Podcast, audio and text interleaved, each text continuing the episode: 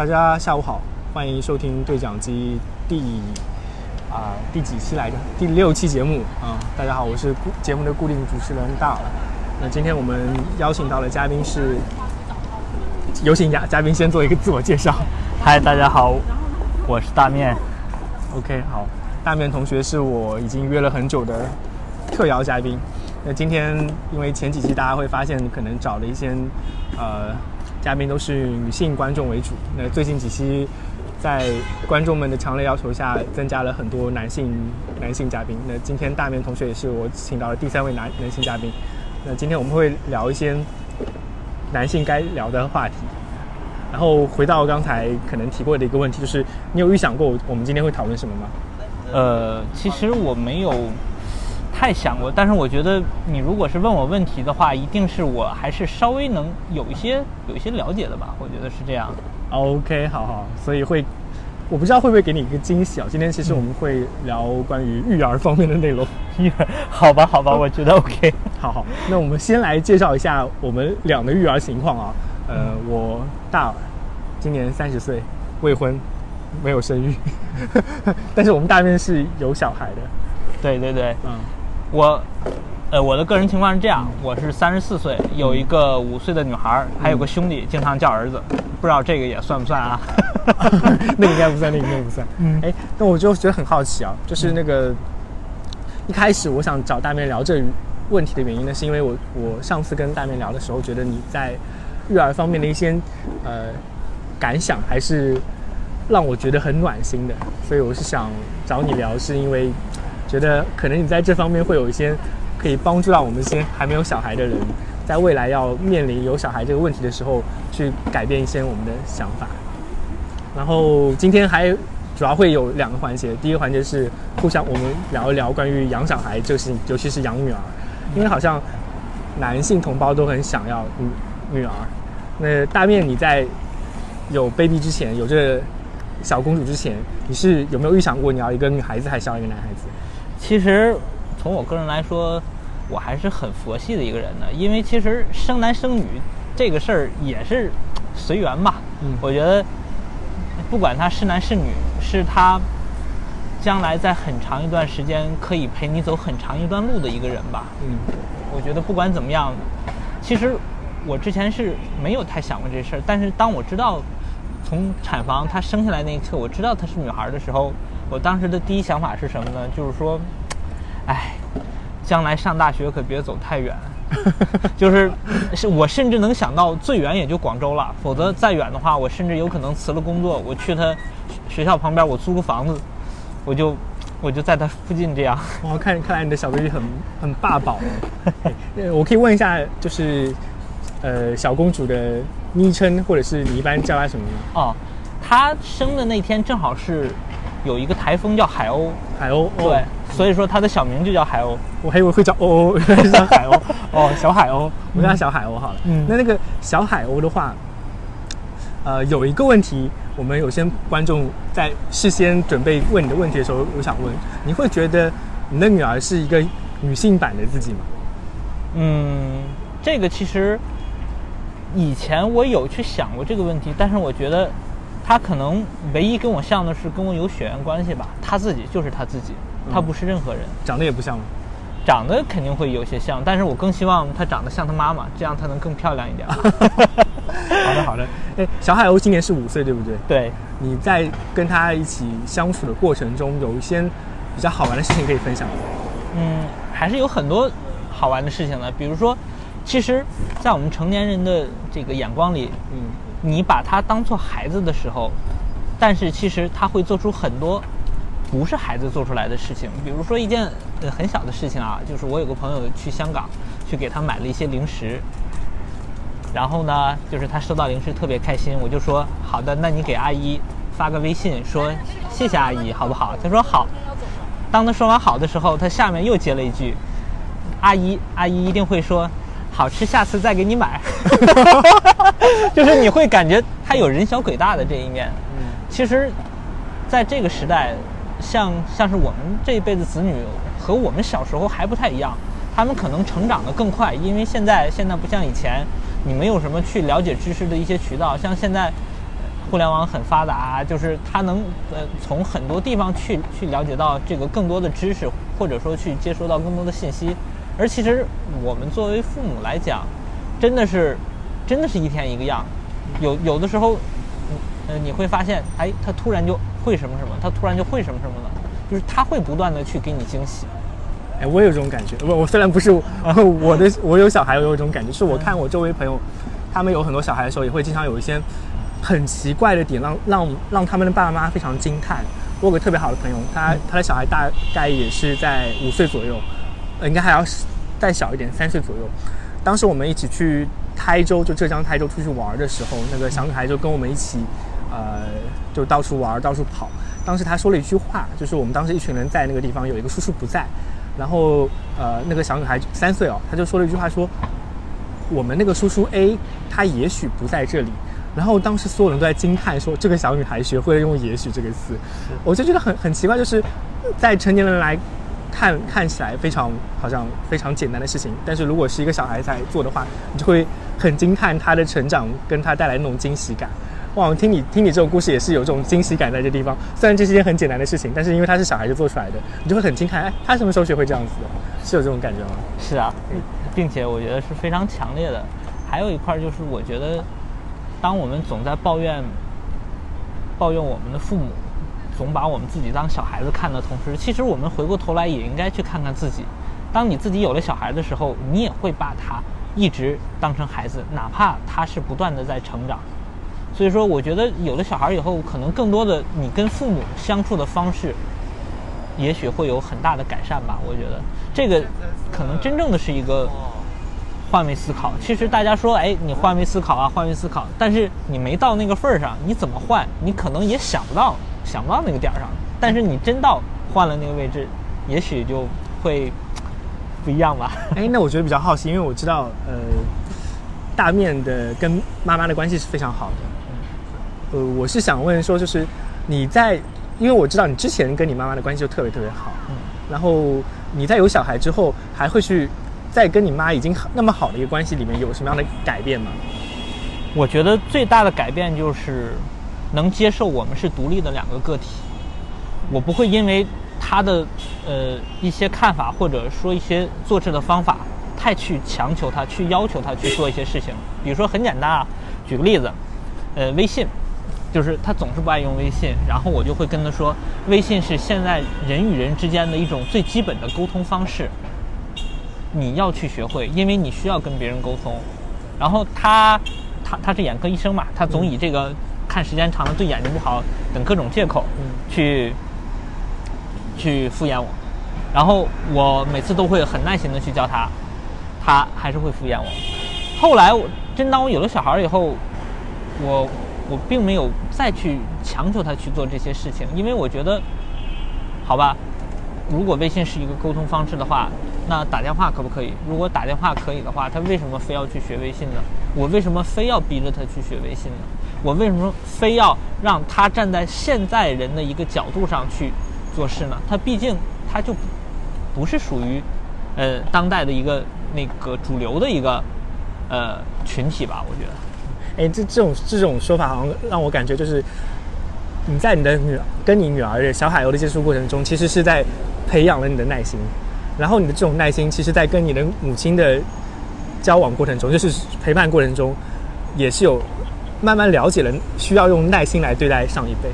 是的，嗯，我其实觉得很好玩哦。你在提到小海鸥跟你妈妈的时候，就是齐老师是吗？啊，对，齐老师，齐老师跟小海鸥的时候，有种感给我有种感觉，他们其实是。呃，在年龄的一个头还和一个尾，然后你是夹在中间的。他一个是五岁，齐老师是多大？七十，七十啊，刚好其实夹在中间，七十三十五还有五岁，刚好夹在中间。然后你看到小海鸥是慢慢成长，他一开始可能整个心智是在慢慢成长的过程中，但是在妈妈身上，齐老师那边呢，他是在心智心智在整个慢慢退散的过程中，有有这种感觉吗？其实好像。同我们站在终点，同时中间那个终点，同时照顾小孩子跟老人，然后呢，小孩子跟老人其实教育他，就跟他们相处的过程中发会发现他们有很多共同点，你会有发现吗？这个我体验特别深，因为其实，呃，对于长辈，对于老人来说，他们年龄越大，其实他们越是像小孩儿。嗯。你回头仔细想一下，其实，在你对待子女和对待父母的时候，很多东西都是相通的，没有什么，没有什么居高临下，或者说没有什么我是专业的你就得听我的，很多事情的一些做事的方式和方法，其实我觉得就是条条大路通罗马，你不一定用你自己的标准和你自己的思路和你自己的想法去要求他非得按照你这样这个按部就班的去做事。这个我再举一个例子啊，我我妈是一个非常保守的一个人，就是我之前会给她寄快递，然后她也会给我寄快递，然后我就让她用顺丰。顺丰呢，他每次都要去到快递点，把东西让别人看着包好以后才去邮寄。然后我就跟他说，其实有个很简单的方法，就是你让他上门来取件，你打个电话，他上门来取件，你就不用不用那么麻烦了。然后他他就跟我说，我看着他打包。给你邮过去，我都不放心。让他上门取件，你让我怎么放心？以前这些是种种种的呃各种小事吧，就是我都很不能理解。我觉得他可以通过通过比如说这种移动互联网啊，或者说其他的东西，去让自己更轻松，去让自己呃能省下更多的时间。但是其实他他做事他有他的做法。我觉得这一点的话。当你不能去说服的话，我觉得没必要去强求，因为父母是父母，你是你。当年他跟你说了那么多大道理，你不也一个没听吗？你现在凭什么要求他去听你的这些大道理？哎，我我我这点印象，我自己的感触也很深。其实我也经历了一个，呃，跟我父母冲突很多的年纪。就是说，我因为我父母很喜欢养生，然后我爸是在他的中年时期突然之间进了中医坑的一个人。他他他突然之间觉得我要去学中医，然后就看了很多中医书籍。但是我本身是一个挺中医黑的，我是非常偏西医那一块的。我妈也是，我妈甚至是自己去卖保健品的，呃，而且是那种养生类的保健品。在这一点上，我跟他们的冲突特别的大。我就非常想用我那套西医的东西让他们去做体检、做检查。然后我在整个跟他们交交流的过程中，就互相之间打了好多个来回，想让他们按照我的方式来做，但是一直是达不成的。甚至说到今天，我对他们的态度，我我只是说放任他们去，但是我没有从来没有觉得他们这样子好过。但是我觉得跟大面聊的时候，大面给我的感觉是，OK，我已经可以让这件事情 let it go 了。我是不能 let it go 的，我还是会想利用我所有的机会去让他们改变，让他们变成西医粉，或者说是不要那么信中医。所以，我我我有个朋友跟我说了一句话，就是说他们的人生是他们的人生，你不要想改变其他人的人生。是的，是的，呃，这一点我非常赞同吧。因为其实我妈是一个西医，她对中医的东西就深恶痛绝。就是西医和中医，原先我对他们两个人之间没有什么概念，但是，但是感觉到，感觉到我妈对这种中医的这种，呃，就是西医和中医其实是那种互为鄙视链的那种。哎，西医觉得中医不行，中医觉得西医不行。像我有一段时间身体特别差，我喝了一段中药。就那我都没敢跟我妈说，因为跟她说，她一定会劈头盖脸的说我。最后的结果就是两个人都不愉快。所以说现在现在我觉得就是说很多事情啊，你可以尝试去跟他沟通，你也尝试去，呃，可以尝试去说服他吧。但是如果你真说服不了的时候，你要回过头来想，我为什么要去说服他？如果说服他以后和没说服他之前，这两者之间会对他有什么影响？或者有什么伤害？如果有一点点影响，只要没有伤害，我觉得就 OK。你说传销这东西，我是一定要跟他讲清楚的。你这种东西，呃，不能做。但是其实你说你邮个顺丰，到底是亲自去那儿，还是说让人上门取件？我觉得问题不大。就像现在，其实我妈也也算是个老小孩了，她有很多事儿她都会咨询我的建议，但是呢，往往最后她都没听。好好浪费感情。是啊，嗯，所以说后来他在咨询我的时候，我会很随和，我会很随和的说说一句，说什么呢？就是说，你你也是成年人了，你你只要做的事儿，这个不杀人放火，只要不伤害别人，我觉得就 OK 啊，你就按照你自己想做的去做吧。哎，那我那我觉得很好奇，你觉得小海鸥现在听你的话吗？他现在。他不会完全听，他有他自己的思想。哇，现五岁就已经很很有自己的思想了。是的，按照自己的思路来做。对，所以说你更多的是，嗯，循序善诱吧。我觉得，你这个时候你告诉他任何一件事情，该做和不该做，你都要告诉他为什么，否则他一定会问到底的。当他问到底的时候，你还是不能告诉他为什么，他会就觉得你的这个呃忠告或者建议可能是不对的。哇，那我们很容易被问到哎，因为他如果是就一定要打破砂锅问到底的话，一个问题接着一个问题，那么多个为什么，我总有一个为为什么是答不上来的。是的，所以说你要提前去想到他可能会去问什么，这个有点像下棋，我下一步看三步，下一步看四步，就是当他提到为什么的时候，你一定要找到一个点，能让他去理解、去接受。就像以前我遇到过一个问题啊，就是特别有趣，因为以前我也是个程序员嘛，然后有一个问题是这样的：如何给五岁的小朋友，嗯，解释什么叫数据库？啊，其实什什么意思呢？就是说你换个思路，你一定要用他明白的东西去告诉他。哎，那你后面怎么解释数据库这个事？这个我没跟他解释过，因为我想想了半天，我觉得数据库，我如果要跟他解释的话，其实我是这么想的：数据库它其实它就是一个，它就是一个大的柜子，那个柜子里有很多抽屉，那个你把很多衣服呀或者玩具呀，你放在不同的抽屉里，你需要的时候呢，你就打开看一下，你就知道哦。我的衣服在这个抽屉里，哎，我的玩具在这个抽屉里。其实你就是随时可以看，随时可以找到，但是它其实就是一个存储的一个空间。啊，仓库仓就是有点类似于那种仓库的概念去给它解释。对对。对，啊、其实我想到另外一个问题，那你怎么解释数据库之间的关联关系？要展开太多了。呃，这个其实就是谈到，呃，这个一对多和多对多嘛。奇怪，怎么感觉有点像、像程序员？跑题了，跑题了。没事没事，我觉得我觉得这可以聊一下，就是一对多和多对多，就是这个我也想过，就是什么叫一对多呢？就是有一堆小朋友，哎，把他一个人这个围在了中间，他一个人身边有很多小朋友。嗯，什么是多对多呢？就是很多小朋友，嗯、大家就是互相拥抱，那个，嗯、拉在了一起，就是你不只只跟一个人去去去沟通接触，你跟很多人沟通，很多人也跟你沟通。我想应该就是这样吧，但是我觉得他还是不一定能懂。应该还是不一定能懂。但是我觉得好像在小教育小小孩子很多事情的时候，他们很多时候都会用比喻的方法，嗯然后把不同的东西串起来。像早上听了 TED 的时候，有一个嗯有一个嘉宾就在讲这个事情。不过我觉得很奇怪，就是说，因为你的小孩子在五岁的时候，其实已经有很多自己的想法了，那你怎么会面对他大概进入到一个叛逆期之后，慢慢减少跟你的沟通，或者说是你跟他讲的事情，他永远就不太听得进去那种叛逆的形象吗？嗯，你你你会遇见他有那个阶段吗？会，这个是肯定会的。我觉得，首先从我个人来说，嗯，第一点就是那个聆听吧，因为其实以前在带团队的时候，团队都是九零后的这个小伙子、小姑娘，其实他们更多的会去跟你去抒发一些自己情绪上的东西。哎，他们会说啊，我那个这个事儿、那个事儿、这是那事儿，他们会给你抱怨。如果你很很不耐烦的话，可能他们下次就不跟你说了，他们会觉得你根本帮我解决不了问题。哪怕我如果不能很好的帮他们去解决问题的话，我也会很耐心的听他们去讲完。这个我觉得是现代社会人与人之间一个嗯，怎么说呢，算是一个尊重吧。我觉得算是大家沟通的一个基本的点，就是善于善于去去聆听的人，我觉得都是嗯比较温暖或者说比较随和的人。这一点我要 Q 一下那个谁，那个那个大憨，他就是一个很善于聆听的人，真的。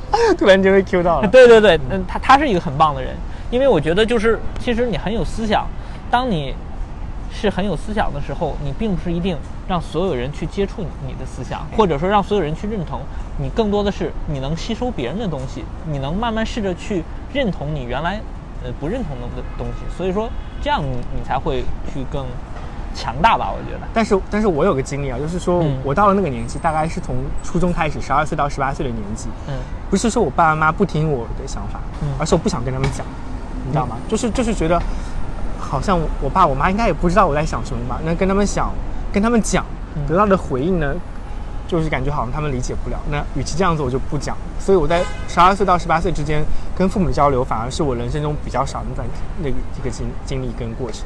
明白，这个其实也是你也以前你以前会这样子吗？你有你以前会有一段时间不太跟爸爸妈妈讲话吗？我以前不跟他们讲，就是怕他们担心，因为以前小时候很坏嘛，就是 呃什么坏事都干。嗯，这我就不太讲细了，反正就是说以前就是个坏孩子。但其实我觉得总会有第一次，总是是通过第一次，可能连续的几次你对他们失望了。嗯就是说，当你想跟他们讲的时候，他们可能因为工作忙啊，或者是什么，他们没有耐心听，或者说，一定是有有某一件事让你们对对对你的家长产生了这种看法，因为我觉得这种是必然的。还有就是说，其实那个时代那个时候的家长不会像像现在这样去过多的呃关爱孩子。那我觉得我啊听你，我听你的说法，感觉上大面是个非常包容，然后非常能理解别人能做什么事情的人。但是我是想每个人都有都有自己无法接受的部分，你有个底线在哪？呃，比如说我我的小孩子啊，嗯我可以接受他是，呃，他不好好上上学，嗯纹身、抽烟、喝酒，我都可以接受。嗯但是某一些部分我就完全接受不了，比如说他可能要，呃，做一些大概特别出格的事情，或者说他喜欢一些我觉得特别 low 的那种乐队，我会非常不喜欢他，会跟他吵起来。那那你你你会觉得你有你会害怕，就是说或或者说你有一个底线是这个小孩绝对不能跨过去的吗？除了那些我们你刚刚提到的做坏事、做一些犯罪的事情，那你你会自己心里有个底线的吗？我觉得还是跟父母有关吧。你只要给他传递了正确的三观，我觉得这个就 OK 了。以前我看过一篇新闻，呃，濮存昕不是那个呃那个防防范艾滋病的那个大使嘛？嗯就是他的女儿出国出国留学的时候，他给他的女儿塞了一盒避孕套。哦，对对对，这个其实是我印象比较深刻的，因为其实你只要给他传递了正确的三观，他知道什么是对，什么是错，我觉得就 OK 了。嗯，听不同的音乐，我觉得这个这个很正常。你像我上高中的时候，我上高中的时候，甚至还听过一段时间摇滚，听摇滚有什么丢人的？就是 为什么你会觉得被被你说起来好像听摇滚很丢人？就是我可能说的那些乐队，可能咱们的听众都没有听过，比如说涅槃啊这样，啊，就是很很多人听过，我们的观众很多人听过。是吗？但是我觉得很奇怪，就是我我刚刚在就在想，如果我的小我的女儿或者我的小孩接触什么样的文化文化产业，我会觉得很鄙视呢。就是他如果是看网络小说的，我就根本接受不了。网络小说然后突，然跟我跟我说，呃，今天不上课，他是不上学，在看网络小说，我一定会抽他的耳刮子。我说 你不可以看这件事情。就是我我觉得我包包括我现在看一些呃比较年轻人，他们去玩吃鸡或者是玩那个呃听电音，我也接受不了电音，我就会觉得跟他们有代沟。然后有有代沟的时候，我就觉得他们好像变成了我不喜欢的样子，我就会有点生气。所以我倒是挺担心我的小孩会跟我有叛逆的冲突的。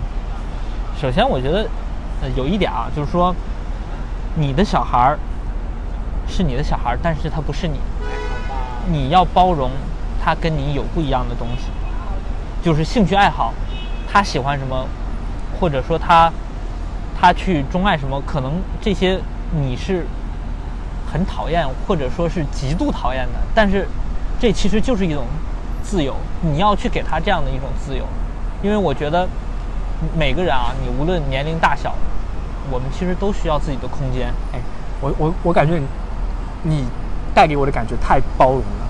然后我这边有些朋友给你列的问题，嗯快问快答就可以结束的类型，我甚至都知道你的答案。好，第一个问题是，嗯嗯你接受女儿早恋吗？来接受，接受对吧？你还鼓励女儿早恋对不对？嗯，我觉得对，鼓励到什么年纪？鼓励她早早恋？我觉得初中就可以恋爱了吧，因为因为很多事儿，这个早恋跟学习一样，嗯你只有比别人先预习了，你才能更好的去了解掌握这项知知识。但是我会去跟他说，你你要去去保护自己。OK，好。第二个问题是，你接受女儿终身不嫁吗？我觉得也是 yes 吧。我觉得是的，OK 的。其实我都想好了，将来如果我的女儿结婚前一天，我一定会把他们两个叫过来，然后去跟他们去聊两件事。第一件事的话，就是说，结婚这个难免会有磕磕绊绊，实在过不下去了，把女儿还给我，我来养。第二件事就是，任何事情你别动手，你敢跟我女儿动手，我他妈就弄死你。哎 呦，嗯，就这两条了。我觉得你是非常，嗯，非常现代主义的父母。你可以接受女儿做大多数事情，唯一的底线她不要做伤天害理的事情就可以了。对不对，不要去伤害别人。不需要伤害别人就可以了。嗯所以这里问的问题，我真的觉得 对你来说根本不是问题了，那反而比较像什么？呃，如果女儿到了婚嫁的年龄的话，因为你不会给她压力，所以她根本不会有压力，对不对？对，因为我觉得在这个世界上没有什么事情，就是说别人做什么你就必须做什么，或者说到了这个年龄你就必须要做什么，没有的。哎我觉得他应该有他的自由。那在小海鸥出生之前，嗯你会有幻想过怎么跟小孩子相处，或者说你有幻想过他会变成什么样子？你会怎么来对待他呢？我其实还是蛮紧张的，因为也是第一次嘛。就是，其实我给大家推荐一部呃韩国的剧啊，叫《请回答一九八八》。那一部剧是我看过最棒的韩剧了，它里面就讲亲情啊、友情，但是最令我印象深的就是亲情这一段，就是孩子和父母他们如何去沟通。我觉得大家有空也可以看一看，那这部剧真的很棒。嗯，那那像你后面跟小海鸥接触的时候，你觉得可能它带给你最大的惊喜感是在什么样的地方？就说你以前从来没预想到有小孩是这样子的感觉。嗯，我觉得是是一个相互成长的过程，并不是说在他成长的过程中，我一味的去灌输，我一味的去教他应该做什么或者不应该做什么，而其实是我们两个在成长的过程中互相学习，互相学习，互相鼓励，然后互相去沟通，互相去去去怎么说呢？就是你你会发现这是一个很好的过程，就是你跟孩子或者跟情侣或者跟父母，你都会有一个这样的阶段。你会发现，你通过在跟他去沟通的这个过程中，你自己也成长。哎，我我我听你的感觉好像你不会给女儿有太多期待，就是说你不会有太多期望，就说她变成什么样都好，只要她自己开心就可以了。对，但是这是这跟我周围所有的有孩子的父母就会有很大的差别。呃，你像我有个朋友，他就跟我讲过一个特别有趣的事情，他的小孩大概也是在五六岁这样子的年纪，啊、小学一年级的，小学一年级应该是七七八岁哦。啊，然后他去教那个小孩子三加四的时候，那小孩子就不会数三加四，他就数数了三个手指加四个手指，跟他跟小孩子说，你看这是三个手指，这是四个手指，那一共加起来是七个手指，所以三加四就等于七哦。然后那个小孩子就一声不吭，就是嗯知道了，然后就写了个七，然后下题是四加三，然后那小孩子又卡住了，那三加四就会数会数，四加三就不会数了，然后我的那个同事就立刻抓狂。嗯。然后我我周围有其他很多朋友，不是甚至不是这种层面上的抓狂，他们是对未来小孩在茫茫人海中的那种竞争环境里面有巨大的压力，包括我我对我的自己的小孩未来也有很大的竞争压力，就觉得现在可能未来像深圳这种地方，或者是在北上广深的任何地方，其实我们从高考上来的，也会给小孩投射很多的期望。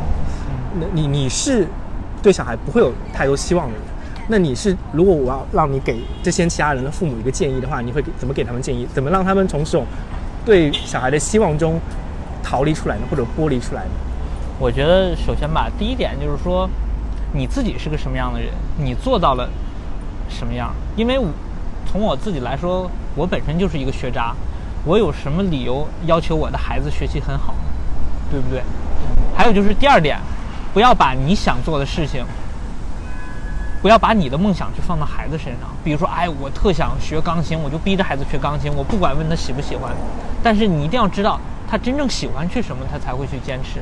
还有，其实对孩子的期望，我觉得反而反而对孩子本身会压得他喘不过气的。哎，因为他会觉得我嗯我这一生，哎，我学习我是为父母的，哎，我考上这个大学我是为父母，我是为父母争光。我希望他能从小到大能有一点，就是说我是为我自己活着，这样他才能去正确的去看待一些东西。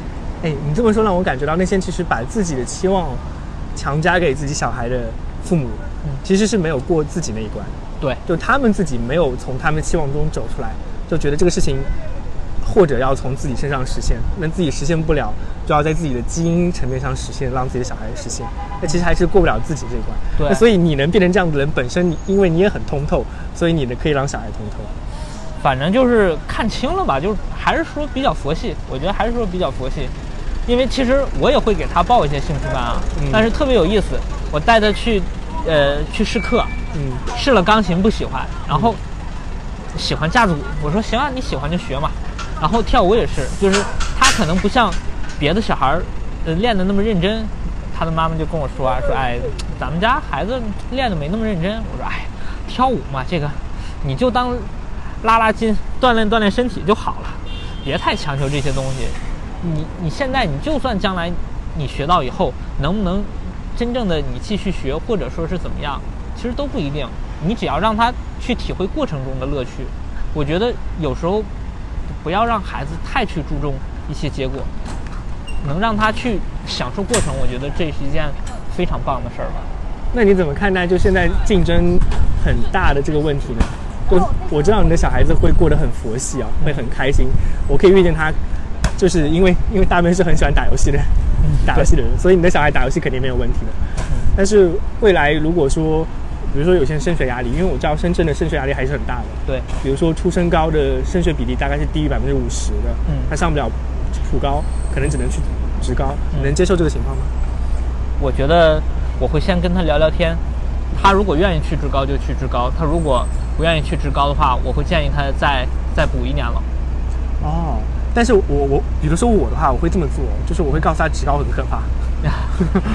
对啊，我会告诉他啊，职高你们都是嗯，你又玩不好，又学不到东西，然后以后出来会低人一等这样子。我我真的会给他灌输这种想法。对，因为其实从我来说，我还是那句话，我自己就是个学渣。嗯我初中考高中的时候，嗯我们当时是有三千人，只能考考上一千人，大概就是百分之三十多的升学率吧。当时我是靠着少数民族的加分，我才上了当地最差的高中。所以说，其实对于我来说，我也是一个，如果我不是少数民族，呃，我也是考不上高中的孩子。所以说这块儿我也没有去，我也没有资格去强求他。嗯，而且我觉得，怎么说呢？很多事情，他不经历一些东西，他可能很难懂。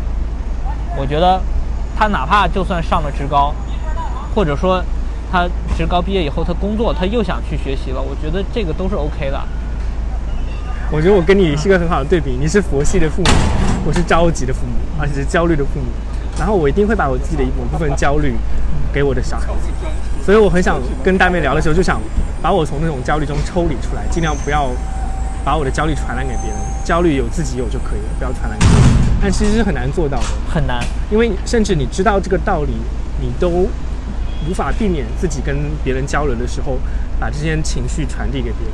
对，因为其实就像刚才那个问题，我虽然跟你说我会让他去自己选择，但是我会给他一些其他的条件。我说，哎，如果实在说不通他了，我说，哎，你如果是你再补一年上普通高中的话，那个那个我会给你买一个什么礼物啊，或者说我会帮你实现一个你很呃一个小愿望或者什么，我会去引导，因为我觉得，嗯，大学其实不是说谁都必须上，但是我觉得高中，尤其是在那个年龄段，还是还是在高中会比较好一点，因为毕竟那个时候心智还不是很成熟嘛。还有就是可能是那个女孩子的原因吧。你如果是男孩子的话，我真的就一句话：能上学你就上学，不能上学你就去打工。嗯，从你不上学那一刻开始，你就自己养活自己就好了，问题不大。女生还是不一样的。哎，我其实有个很恶俗的问题留在最后想问的，啊，这也不是个问题吧，就是一个呃非常恶俗的环节，就是说，嗯如果你给你的女儿在成人成人礼那天十八岁的时候，嗯，现以现在的你跟十八岁的她，你会想跟她说什么话？嗯，我会，我会去，我会去告诉她，呃，如何去面对死亡嘛。哇，十八岁的时候就跟她讲这种话吗？对，因为我觉得好像在中国很缺失的一块儿，就是家长都会告诉你珍惜生命啊，生命是多宝贵，但是他没有告诉孩子你如何去面对死亡。我想那天我会跟他说，有一天我也会老去，有一天我也会不在这个世界，但是我希望你能你能不依赖任何人，你能一个人也能活得特别好，这才是我当我不在这个世界上的时候，呃，我才能才能放心的下。十八岁的时候就要面对死亡，还有面对父母死亡的，就是他不是说去面对嗯我，我只是去告诉他，嗯，人其实都是有一个生命周期嘛，嗯这是一个自然规律。我觉得，当你碰到无法去避免、无法去避免的事情的情况下，你应该让他去了解，你应该让他知道，因为那个时候他已经不是一个小孩子了。对。还有非常感谢大面参与本期节目。嗯，我之前在做节目之前就会知道，大面是个非常暖的人，然后他传递的很多观点其实都是呃非常普世价值观，非常理解别人的。但难就难在这种心境是非常少数的，尤其是在当代社会里，你要从一个巨大的挤压的社会、内卷的社会里面跳脱出来说，我可以这么样子看待死亡，这么样子看待我的后代，是很难的一件事情。你你可能期望能变成这样子，但是因为你有很多压力，所以你很难免去把自己的焦虑传递给别人。所以，嗯，我我我我我我我其实每次跟大面聊的时候，都会有种感觉，就是你说的道理我都懂，我也想变成这样子，但是真的就是做不到，做不到，太难了。明白。对，这个其实跟呃跟年龄也有关吧，因为其实你在有些有些理论啊，或者说有些道理，在我十八岁的时候，别人给我讲的话，我会觉得他是个傻逼。但是后来我会去慢慢通过时时间的推移或者自己经历的东西去理解。那你会觉得生小孩是人生的必修课吗？我觉得不是，不是，不是。我觉得在生小孩之前，先把自己过好，嗯自己要有一个正确的心态，有一个正确的三观，嗯，否则你把他带到这个世界上来，他也会很痛苦。或者甚至说会加剧你自己的痛苦。对，非常感谢大面参加本次话题。呃呃，希望各位听众在听完大面非常暖心的分享之后，能够重新审视一下自己，还有包括自己跟父母之间的关系。其实我觉得今天跟大面聊很多内容是，说是说聊自己跟女儿的关系，但其实是在反思自己跟父母之间的关系。我们从父母的角度来看待，我们是怎么来看小孩的。那其实很多时候，我们父母带给我们的看法，也是因为他们本身走不出那个牢笼，啊、所以非常感谢，再次感谢大年参加粉丝节目。那也欢迎大面之后能多多参与我们的节目，带来更多一些更多的暖心的分享。嗯，好的，没问题。但是我在想，咱们聊这个育儿的话题，你不会掉粉儿吧？啊，不会掉粉，不会掉粉。好的，好的，那我就没什么压力了。，那大家下次再见。好的，下回见，嗯，拜拜。拜拜。